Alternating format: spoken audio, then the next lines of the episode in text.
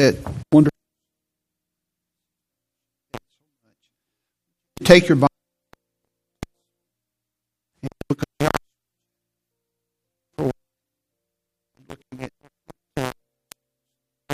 that this chapter has for us.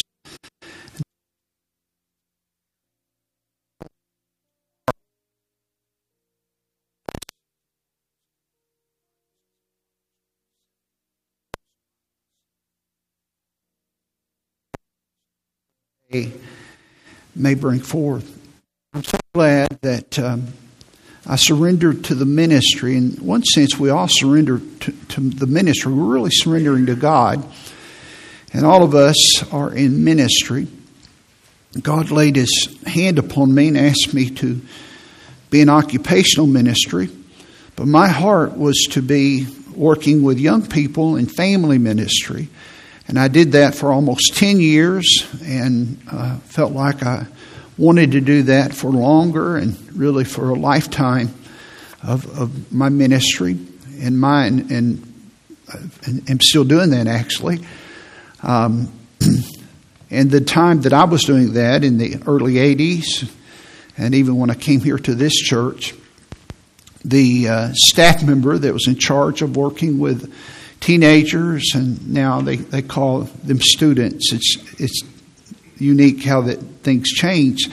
They called that particular person the youth director. And uh, so, you know, kind of like a director of activities, a coordinator of classes, and, and different things. And so the sign on my office in the first two churches that I was full time at said, uh, had my name, and underneath it said youth director. And so that's what I did. But I knew that I was, uh, I, I didn't have a problem with that, but I knew that I was more than a coordinator, more than a director, because I, I had a, the heart of a shepherd for these, these teenagers. I wanted to shepherd their hearts for God and, and for their parents. I don't mean in place of their parents. The Bible says in Malachi chapter 4 and verse 6 that as fathers turn their hearts to their children, that their children will turn their hearts to their fathers. And I wanted to encourage them to turn their hearts to their fathers and their mothers. And then I facilitated for years. Um, I had classes for parents, even when we didn't have children, and I felt like I didn't have a lot to say about it. So I would bring in other people uh, to come and talk to them about parenting and, and so forth. And then uh, I became a senior pastor here. I was the the youth pastor here in the church, uh, the youth shepherd, if you will. And my focus really hasn't changed any in terms of family ministry. Those of you know me that have heard me for a while, it's easy to pick that up. I was at a, a conference for uh, for youth pastors in the 80s, and a friend of mine that has spoken at two of our our uh, couples conferences and preached here one time, Les Ollila, one of the wisest men that I know. He just made a casual comment. I, I've only heard him say it one time. I'm sure he said it more than this. And in a personal conversation he and I had, I, I brought this up, what I'm about to tell you, and shared it with him. But he said, um, he said, I found, this is what Les said, he said, I found that many youth pastors make good senior pastors because their ministry is involved with families, and that's what senior pastors do. And then he went on to something else. It really kind of didn't fit in with the tenor of the topic he was talking about. But the first time I, I thought, well, I, have never thought about being a senior pastor. I just love what I'm doing. And I thought, well, I've, maybe that's what I, I could or, or should do one time. Never pursued it, never had my uh, eye on, on anything like steps or anything like that. Just thought, well, I've never thought of it in those terms. And of course, there's a lot more to it than that in terms of, of responsibility. But really, I just kind of shifted over and, and did what I was doing as a youth pastor with some different emphasis. And those precious teenagers now that we had back then are, are grandparents. It's hard, hard for me to imagine that those, those kids, and they're not kids anymore, they've got gray head. I did a funeral on July the 11th um, for one of our youth workers uh, up in Virginia that helped us, precious man of God, and was in good health, and then just got sick and passed away. And the family asked me to come and uh, and do his funeral, and so I, I, did that. And then we went up to see my sister. Uh, less, about three weeks before she passed away, and it was the last uh, coherent personal conversation. I had some on the phone with her, but face to face conversation I had with my sister, which is just 100 miles from Delaware, from, from D.C. But uh, got to see some of the teenagers that, that were there and just good memories and see their grandkids and went over to one of their, my, the guy I did the funeral for. He has three, two sons and a daughter and uh, went over to the homes and Paula and I, we just laughed and laughed and uh, just wonderful times. Those, those, the team that we had built and and those kids. And Paula and I, uh, I say we carried past tense, but we still carry a burden for them when they get into trouble or they have problems. I still love them deeply. And camp was a highlight. Uh, Daniel will tell you this because of what the work that God does in the hearts of the kids. And so you're sitting there and praying for the kids that they will have open ears and hearts. And, and um, Kevin Garber was singing uh, at camp. Kevin actually replaced uh, Mark Lowry. Mark was uh, singing at camp, and uh, he was um, nobody knew him. I mean, few people did. He wasn't a household name, and so uh, Kevin took his place at the camp we were at, and then uh, he wasn't married, and then he met Christy, and then they got married, so they began to sing together. So we go way back for over 40 years. And then Christy got up and she sang a song. And it was a song that Naomi sang today. I didn't know she was, was going to sing that. She said, I have some songs. I said, Well, sing what you, what you want to sing. And I hope you, you got the message in the chorus. Uh, if you don't have a willing heart, ask Him to give you one. If you can't seem to make a start, trust in His power. For the Lord of love is watching you, and He sees what you're going through. So tell Him so. And you're telling Him your weakness. You're having a hard time. And I remember I'd never heard that song, and a lady over in Florence, Alabama wrote that. I, I want you to hear it sometime. I'll play the video for you. And where she's singing it, and it's so powerful and tells how she wrote it. She wrote it out of heartbreak. And um, it's a powerful testimony. And I sit there and, and I'd never heard it before, and I, I, I was praying for the kids. I thought, that's it. Some of these kids are rebelling against God, they're rebelling against their parents. That, that's it. If you don't have a willing heart, ask Him to give you one. If you can't seem to make a start, trust in His power. That's it. And, and my friends, it, it's true for us too that God can, can give us a willingness to do what we're supposed to do.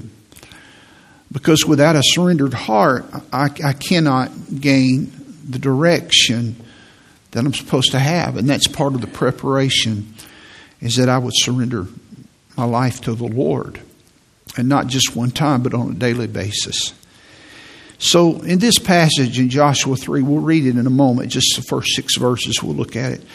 The nation of Israel is at a crisis point, and God has led them up to the to cross the river. They're on the side of the Jordan. On the other side is the promised land. It's a land that God has promised the nation.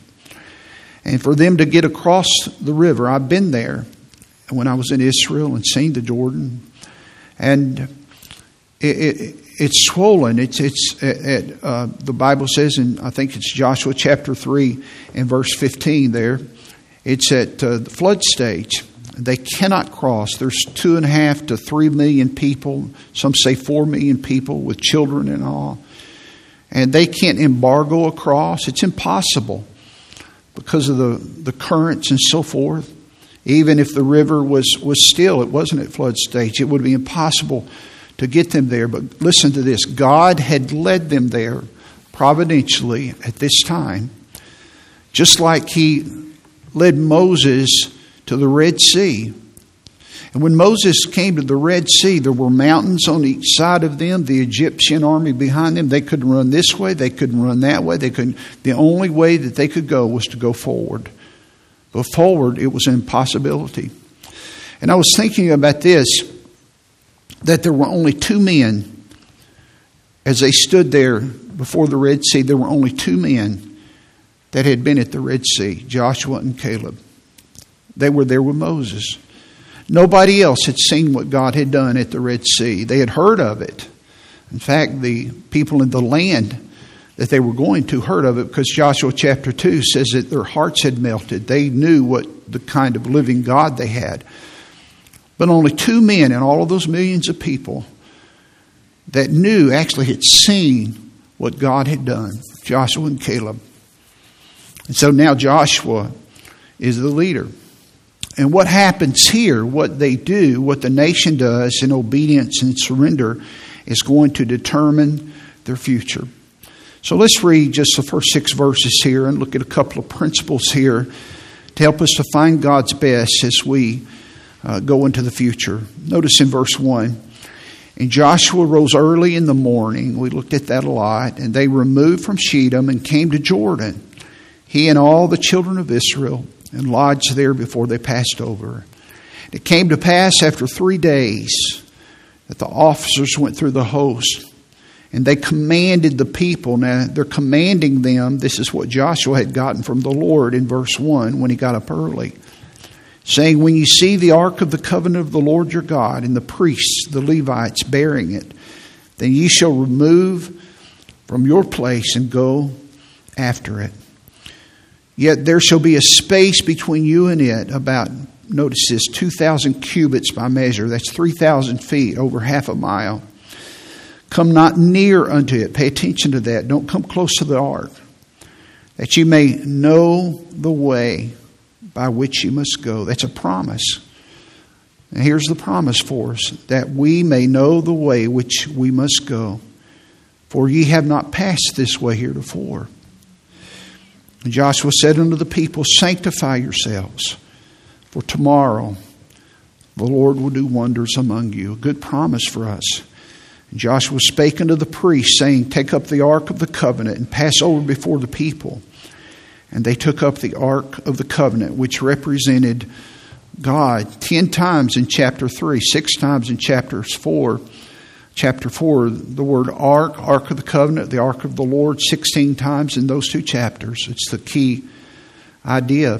They took up the Ark of the Covenant and went before the Lord. It represents the presence of God. These two promises, verse 4, that you may know the way, God's promising direction in spite of the fact that they have not passed this way heretofore. They weren't familiar with it, but God says, I'm going to show you the way. I'll show you the way. I'll show you the way. And then the other precious promise is in verse 5, there at the end. For tomorrow the Lord will do wonders among you. The word wonders has the idea of things that are amazing, things that are, are difficult, things that are hard. Uh, they were up against uh, not just miracles that were going to happen in the land, but just to get across the Jordan River when God performed a miracle for them. Uh, some of you have faced some. I talked to a brother this morning in our church. I said, This past year has been a hard time for your family. And, uh, but the grace of God will be sufficient. Some of you don't know what this coming year holds for you. And it's, it may be a hard year. You haven't passed this way before, but the Lord will do wonders for you. You know, some of the preaching we hear is that God's going to give you new cars and new houses, and, and God may do that. I'm not saying He won't have some of those wonders for you, but sometimes the wonder is the strength that He gives you to go through some things. So, how do you put yourself in a position to experience God's best? Well, we've looked at two principles. First of all, when you follow God's direction, you also find God's best for your life. If you want God's best, you have to follow His direction. And even though you don't know where it's leading and you don't know about tomorrow, I remember uh, uh, our pianist and organist used to play that for the offertory when I was growing up. Uh, I don't know about tomorrow, but I know who holds tomorrow. And if you want to find God's best, you have to follow His direction. And then last week we looked at this principle God will not show you the next step until you obey the light He's given you to follow today. Uh, if you want to know what to do tomorrow, just obey today, and the doors will open up. It's, it's very simple. The best way to be in the will of God tomorrow is be in the will of God today. Don't worry about tomorrow. Take care of today. God will take care of tomorrow. He will give you instructions when you need them, but you must be obedient today. Now, here's the principle we're going to look at today a little bit and then develop this in the next message that God will only do what He can do, which is what we need. Because when you do what you can do, you only get what you can get. But you want what God can do. And God will only do what He can do when you consecrate your life fully to Him and to His purpose. Surrender is a prerequisite to experiencing God's best. That's why we sang some of the songs we did this morning. Where He leads, I will follow. Take my life and let it be consecrated, Lord, to Thee. We want to give our lives to the Lord fully. Uh, that's why He says there in verse 5, He says, Sanctify yourselves, for tomorrow the Lord will do wonders among you. So, the lessons, and I'm just going to mention the first very quickly, uh, several lessons from this passage to uh, apply to discover God's direction. Number one, you must get a word from God. Get a word from God. We have talked about that. The Bible says in verse 1 that Joshua got up early in the morning and then he began to give the directions in verses 2 and 3 and told the people what to do. That's where he got in, in a time of prayer and meditation upon the Word of God as he got into the Word of God, and God began to give him direction. Get your directions from God. Uh, I think it's stand up, stand up for Jesus, the old song, and the line there says, The arm of flesh will fail you. Get your directions from God. And then, number two, do what God tells you to do. God is not going to give you information until you commit to doing what He tells you to do. My, my professor in college taught me this God will not show you His will to consider. Well, Lord, what do you want me to do? You, you show me, and then I'll think about it. You'll never know it. You have to say, God, you, you have a heart of obedience, and God knows if you're going to do it, and then He will reveal His will to you. And we looked at a lot of that last week. Notice in verse 3 the people, based upon what Joshua had given them, they commanded the people, saying, When you see the ark of the covenant of the Lord your God and the priests, the Levites bearing it, then, so when you see the presence of God, then you shall remove from your place and go after it. But you've got to be obedient.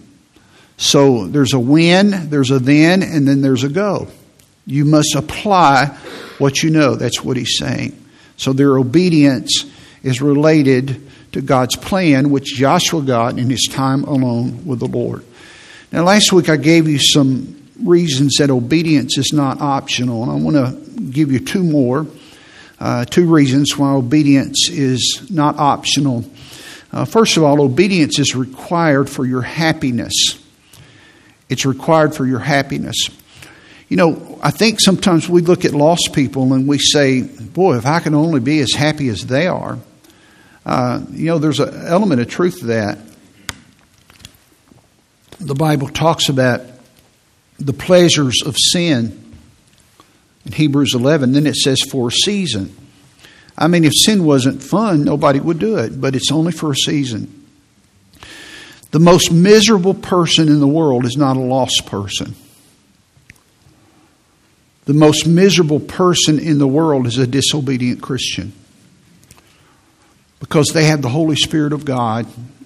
And when He is quenched and when He is grieved, conviction comes upon your heart. And you'll not be happy. God has designed you to be happiest when you're fulfilling His will. I like what Adrian Rogers said. He said it about the Ten Commandments. When God gives you a commandment and says, I want you to do this, He's saying, help yourself. This will make you happy. And when he says, thou shalt, and when he says, thou shalt not, he's saying, don't hurt yourself. Uh, God's not trying to, to kill your joy, He's trying to increase your joy. So He's saying, help yourself and don't hurt yourself. Jesus gave us a verse in John chapter 13 and verse 17 if, if you know these things. Now, where do you get these things? In the Word of God. So there, there's the mind. You see the three parts of a person here. If you know these things, you got to know the Word. You have to spend time in the Word. Happy, there's the emotions. Where do the emotions come from? They come from your will. Happy are you if you do them. Know, happy, and doing. So you, you have the mind, the emotion, and the will. If you know these things, happy are ye if if you do them. If you do them. Uh, obedience is required for your happiness. The happiest people are the people that, that are in obedience to God. They're doing what God made them to do. I think we sang it last week. It's that good hymn. It's a great words. I like to to, to read the Bible. And many years ago, I heard a preacher say this, and he helped me. He said, Every Christian needs two books they need a Bible and they need a hymn book. Listen, these hymn writers walked with God. And, uh, and I like to sing them, but sometimes I just like to read all the verses, even some of the songs I don't know. And, and they touch on feelings and doctrines, and I learn more about Christ, and it just helps me.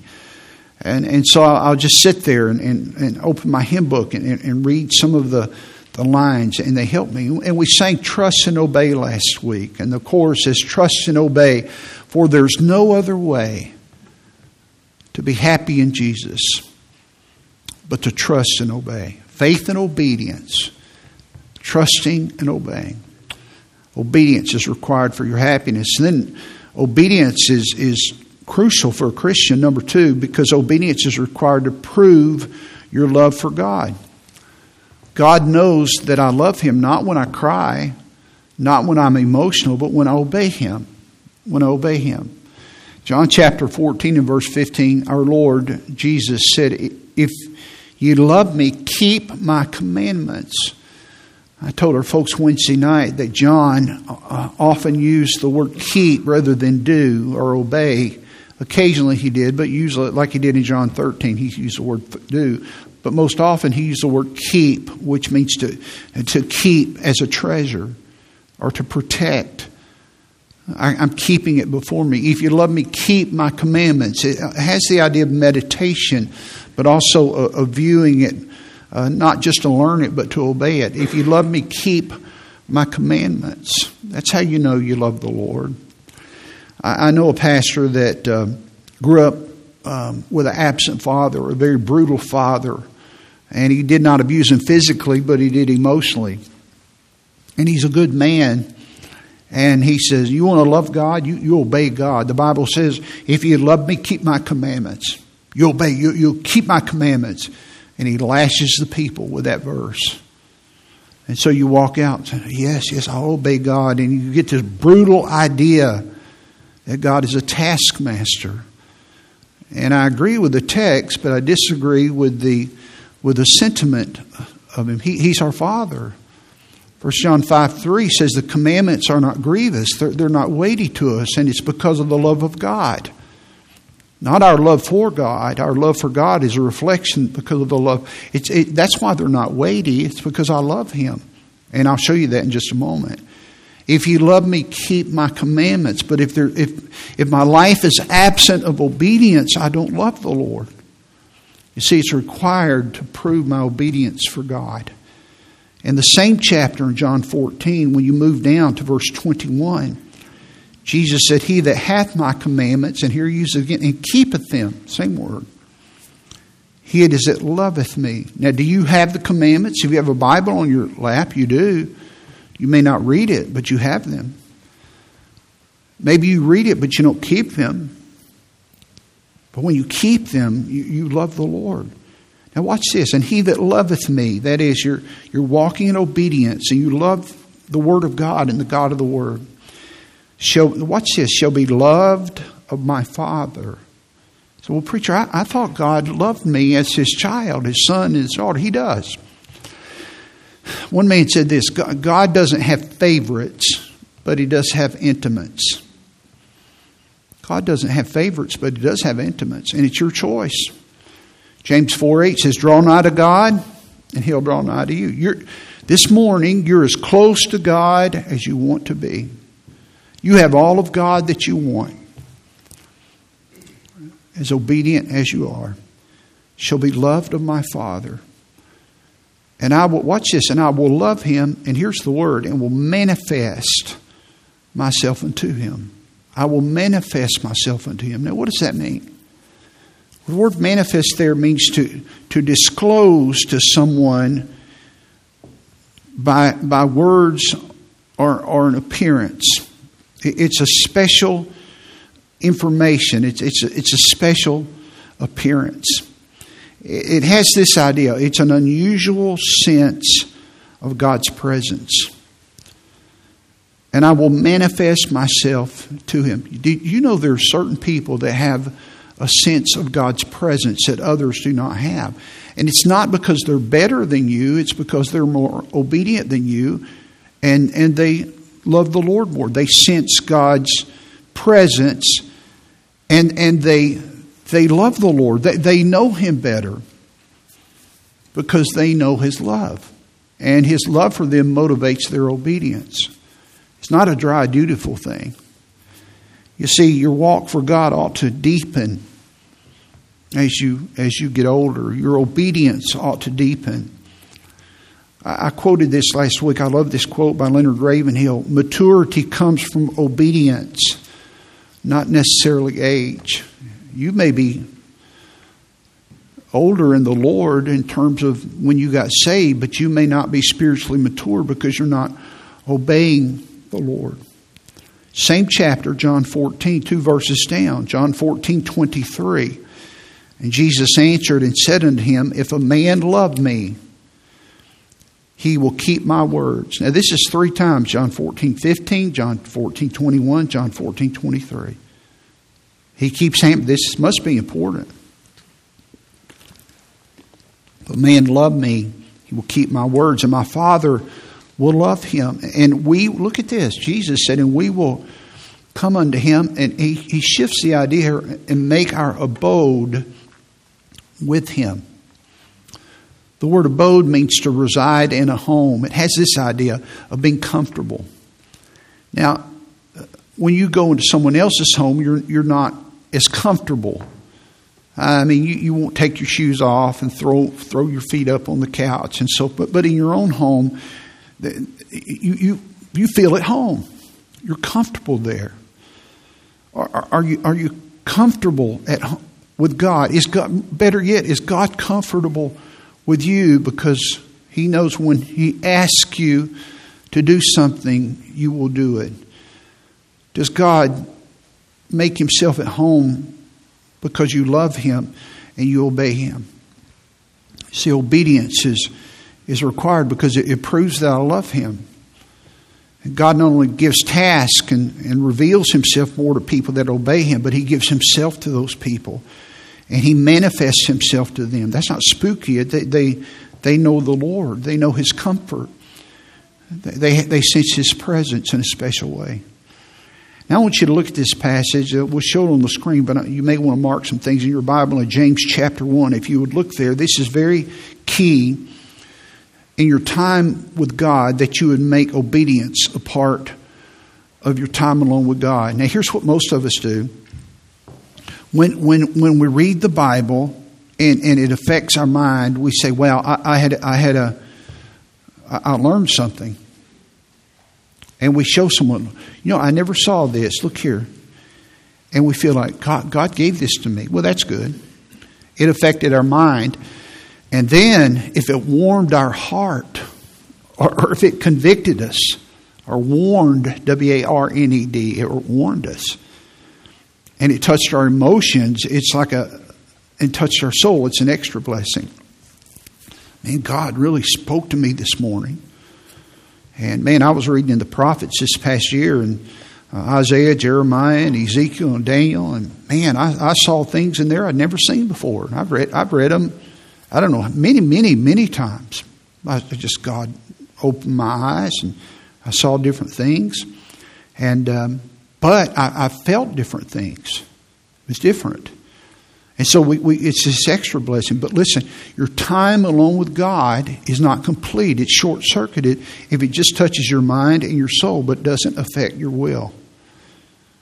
That's not, and, and you don't get much out of it. God, God shows, He not only shows you more of Himself, He shows you more of His Word when you realize, He realizes that, I say God always knows, when you realize that you're committed to do what he tells you to do. Now look in James chapter 1, look at verse 22. But be ye doers of the word and not hearers only. You see that? Now he could have just said, Be doers of the word and not hearers. But he says only, deceiving your own selves. Because we equate doing with knowing, or reading and hearing. You see, the, the goal of reading your Bible is application. D.L. Moody said the goal of the Bible is not information, but transformation. So be a doer of the word. Uh, your, your objective to come to church is not to hear the word, it's to do the word. At the end of the service, I, I, will, I will challenge you. In fact, all through the service, I will challenge you with some things, and the Holy Spirit will speak to you some things about which I do not your mind, emotion, and your will, or will you do those things? Sometimes people say, "Well, just man, I just go to church and God's not speaking to me." Well, you may, did you do anything about last week and last year? Maybe your soul is so numb and your mind is so bored. God's just not talking to you because your heart is not fresh not hearers only. Then he continues, verse 23 If any man be a hearer of the word and not a doer, it's two different things to hear and to do.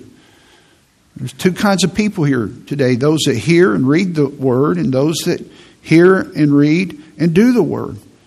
And here's a comparison. This is brilliant. He is like unto a man beholding his natural face in a glass. and that's a mirror. So here's the illustration.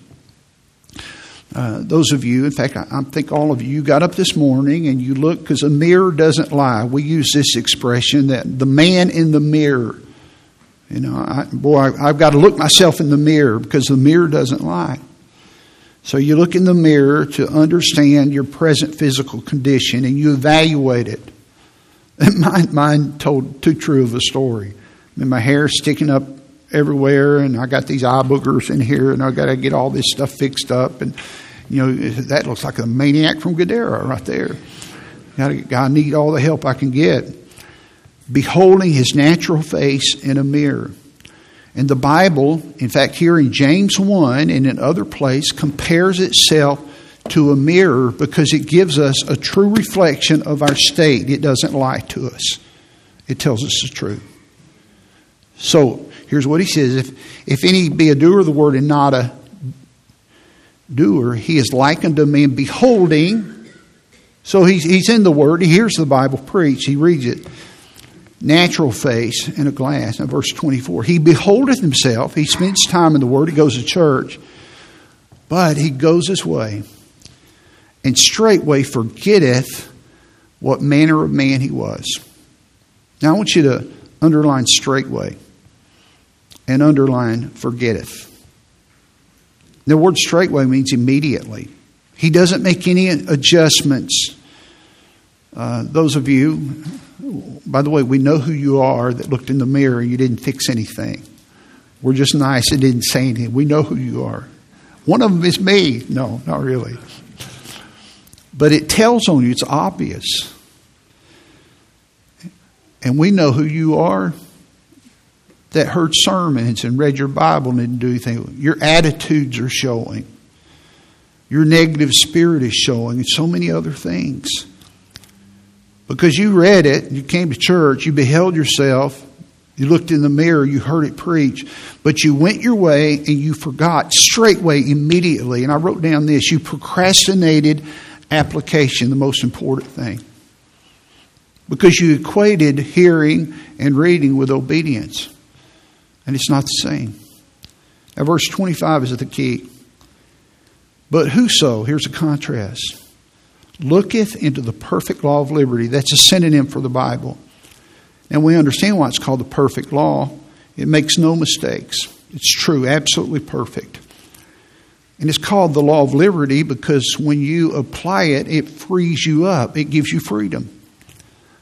The perfect law of liberty and continueth therein. And that's a contrast in verse 24. Rather than going your way and forgetting, you continue. That has the idea of meditation. You're not a forgetful here, but watch this, but a doer of the work. This man shall be blessed in his deed. I want to give you three words here, uh, really three ideas in your time alone with the Lord that will help you transform it. Number one, you must look in the Word daily. Look into it daily. The word in verse 25 there, looketh into the perfect law of liberty. Now, the word looketh there means to intently give focused attention. The same word is used when John went in John chapter 20 and verse 5 and other places it's used. When John went into the tomb of Jesus on resurrection morning and, and the, the clothes were folded up, the cloth that covered his face was folded up. And the Bible says he went in and he bent over. Now I want to ask you, how did he look at that? With great, great focus and, and great, everything was, he gave his entire focus to it. That's the idea of looking into the perfect. Sometimes I hear this said, and I don't want to be harsh about it, legalistic, but well, you know, if you're not reading the Bible, just, just read three minutes a day and then go to five minutes. Um, okay, I guess there's a starting place, all right, but you, you've got to get something for your soul.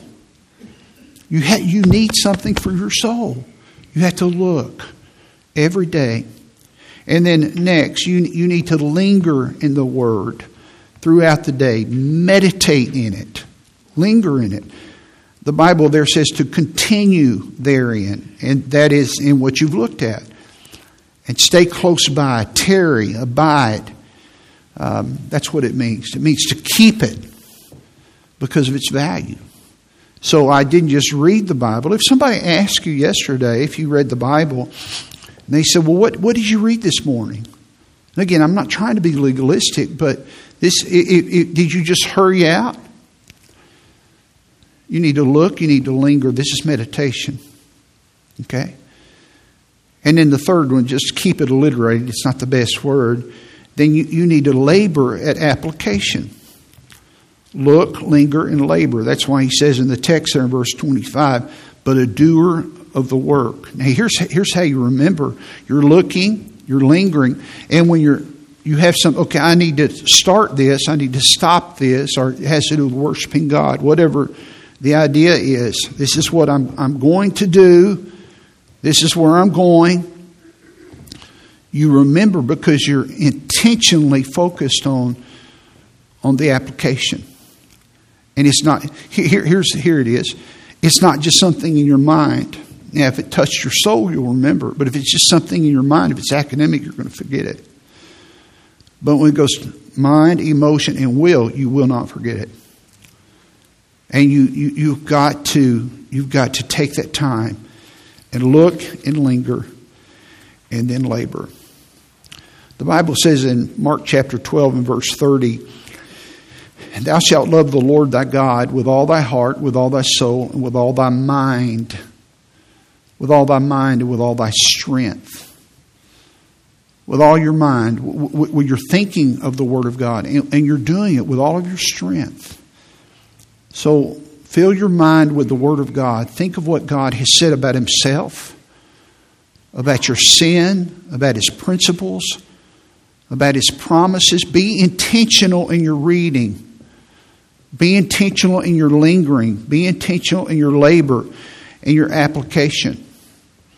The psalmist, I, I, wrote this verse down Psalm 119 and verse 60. I made haste and delayed not to keep thy commandments.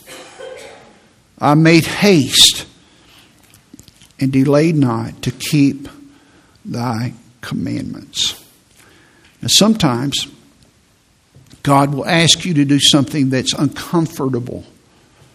He may ask you to apologize. He may ask you to take another route to work. He may ask you to do something that's unfamiliar, something that's strange.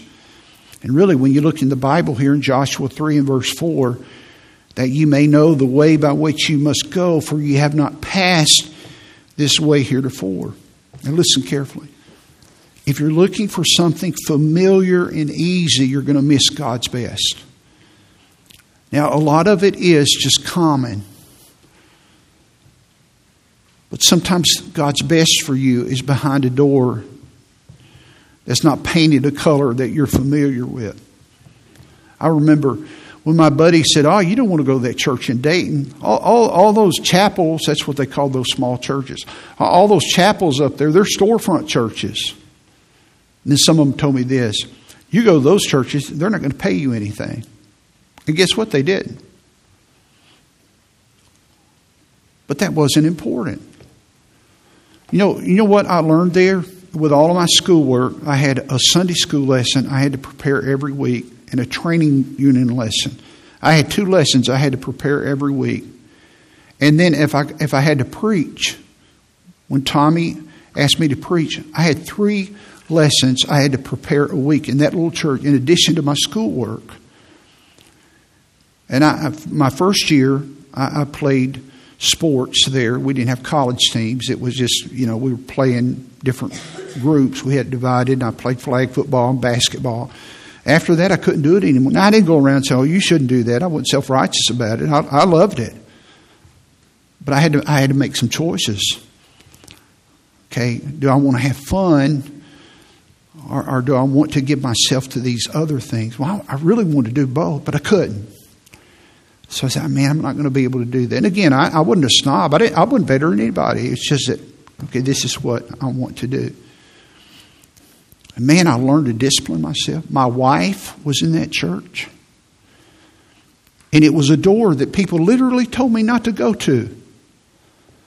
They literally said, not all of them, but a bunch of people, oh, I, I wouldn't go there. I hesitate to say this. Do you know, do you know how many resumes I've written in my life? Zero. And I'm not against resumes. I may have to write one tomorrow after this sermon. I've never written a resume. And I believe a lot of it is related to what I'm talking about today. Because I, I said, Lord, if you show me what you want me to do, then I'll do it. You, you just you just open the door and give me the courage and the energy and the strength to do that, then that's what I'll do. So don't allow the uniqueness of God's call to make you hesitate from your obedience. Jesus' first miracle, I remember we were Israel, we went to Cana of Galilee when he, he turned the water into wine. And Mary told the disciples and the servants there. She said unto the servants, Whatsoever Jesus saith unto you, do it. Whatsoever he says unto you, do it. That's a good principle. Whatever he tells you to do, do it. When I coached baseball, the first thing I did, first, first day of practice, I taught them the definition of obedience. And the reason I, I knew it because I taught it to my kids. They can probably still quote it to you. But I got the boys around and I said, because I knew if I was going to coach them, they weren't going to learn anything if they weren't obedient. And, and the foundation to obedience is attentiveness. If your child is not attentive, if they don't obey the first time, they haven't obeyed. I said, if, and I taught my children, when I say your name, you come and look at me in the eyes. That's how I know you're attentive when you look at me in the eyes. Don't look away, look at me in the eyes. If you think I called me your name, you yes, sir, Dad, did you call me? You're harsh. No, it wasn't harsh. I just wanted my children to be obedient to God, just like Samuel was when he heard God speaking to him. And he went to Eli and he said, Did you call me? And so I, here's the definition I gave my kids. It's the definition I gave my baseball team. It's not, I didn't come up with it, but I like it. Obedience in doing what you're told to do, when you're told to do it. Here's the hard part with the right heart attitude. It's not just doing what you're told to do, but it's doing when you're told to do it. And I would I would put this in here sometimes. The way you're told to do it sometimes, unless someone has given you some discretion. Obedience is doing what you're told to do when you're told to do it, the way you're told to do it, with the right heart attitude. If you fail any of those things, I get those boys together. I said, because you know they they hadn't been taught to obey. They didn't have dads. How do I know you're you're obeying? I mean, we worked on this. Well, I'm looking at you. That's right. And I'd be talking and say, uh, Bill, Bill, you got to look at me. Yes, sir. My goal at the end of the year, I didn't care if we won any games. I wanted to win games. I wanted those boys to learn something about obedience that would serve them for the rest of their life. There's so much more I could say, and I wanted to say, but I ran out of time. Get a word from God, and then do what He tells you to do. Old missionary was out in the uh, area where they had a lot of grasslands and the huts for the people were there. He taught a principle like I did this morning. It's you've got to have a, a time where you meet with the Lord every day. Get you a time where you meet with God every day. The people got a hold of it. so they would take their their scriptures and they would leave their huts and they would go down by the riverside or go out in the uh, I was fixed to say the jungle, but out in the wherever they the, the savannah, wherever out there and soon, by habit, there would be paths, little beaten paths, little foot paths that would go from their huts out to where they met the Lord. It was a sweet thing. Everybody knew well that's that's where they go to to meet God. And then someone would begin to lose their temper and their attitude would go sour and they would begin to get backslidden. And then soon their path would begin to get overgrown with grass. And everybody knew they weren't spending time with the Father. And one of the friends would come up to him and put their arm around him and say, Brother, grass is growing on your path. Grass is growing on your path. And some of you, grass is growing on your path. You're, you're not in the Word and the word is not in you. But some of you, you're in the word, you're in church, you take notes, but you don't linger in the word and you don't labor in the word. And God, God wants to God wants you to mature and He wants to take you to the next level so that He can shape you and form you and, and help you to become the man and, and woman that God wants you to be, and He wants me to be. And He, he wants that for you. Could I pray for you to that end? Would you pray with me? Would you bow your head?